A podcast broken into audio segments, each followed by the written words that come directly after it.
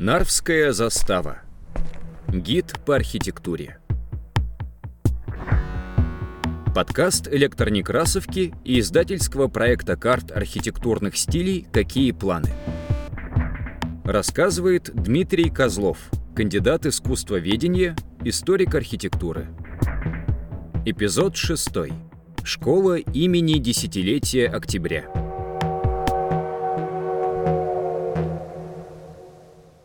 Школа имени Десятилетия Октября построена в 1925-27 годах, как следует из ее названия, подарок десятилетия Октябрьской революции. Это школа двух ступеней. Младшие классы там были отделены от старших, что, собственно, в некотором смысле определило и форму этого здания. Проект школы разработан в мастерской Александра Никольского, и большой интерес представляет то, как это здание собрано из разных элементов. В начале 20-х годов была такая популярна теория построения архитектурного организма архитектора Голосова. И явно Никольский был с ней знаком, потому что то, как собрана эта архитектура, выдает знакомство теории Голосова. Здание состоит из следующих элементов. Это корпус младших классов, корпус для старшеклассников, административный корпус, лестничная башня с э, обсерваторией наверху и корпус э, физкультурного зала, примыкающий с задней стороны. То есть корпус для младших классов, физкультурный зал, они пониженной этажности, и они образуют э, крайние вот эти точки, крайние фланги, примыкающие к центральной части. Роль центральной части исполняет корпус административный, с примыкающей к ней башней лестничной. Вот это вот э, образует э, центральную ось. Весь объем здания он гармонизирован на такое вот сочетание вертикальных и горизонтальных элементов. Вертикальную составляет башня лестницы с обсерваторией и примыкающий к ней рядом административный корпус. Это такая, такой вертикальный акцент.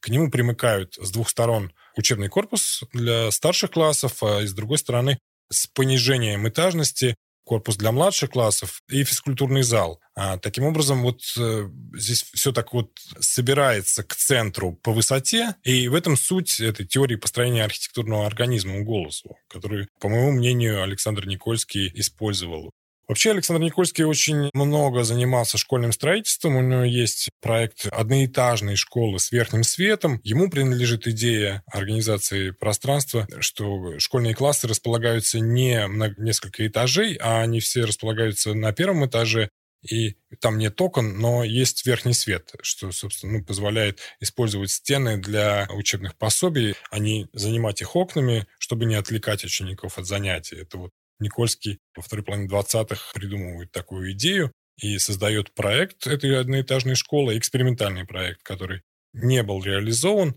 И Никольский сам отказывается от этой своей экспериментальной идеи, когда дело касается реальности и получает э, заказ на проектирование школы, которую выполняет в соответствии с другой методой.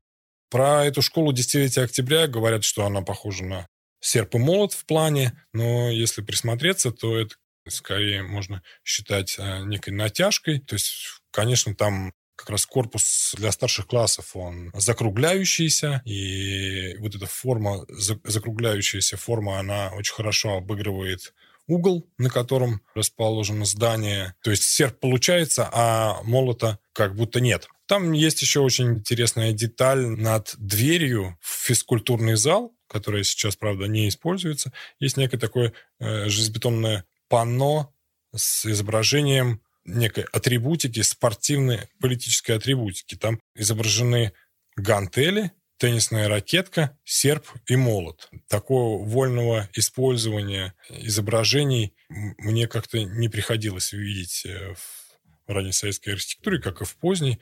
Но вот такой вот э, Никольский допускает такую вот э, возможность сочетания государственной символики и изображения спортивного инвентаря.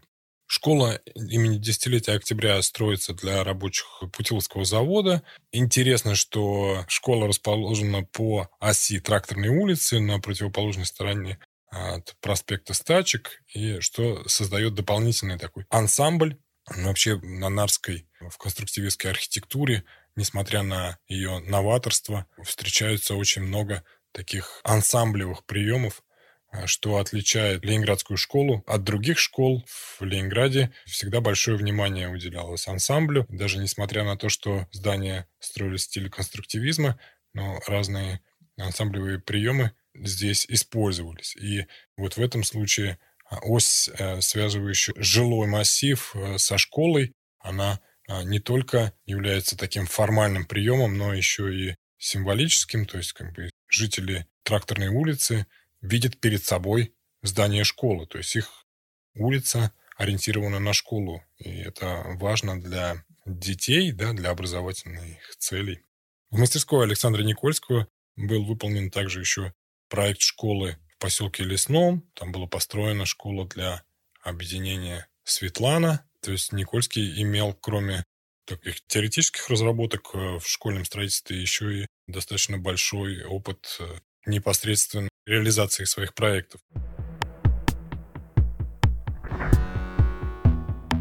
Над подкастом работали автор Дмитрий Козлов, кандидат искусствоведения, историк архитектуры, звукорежиссеры Николай Михалевский, Олег Лейнов, Анатолий Соломатин.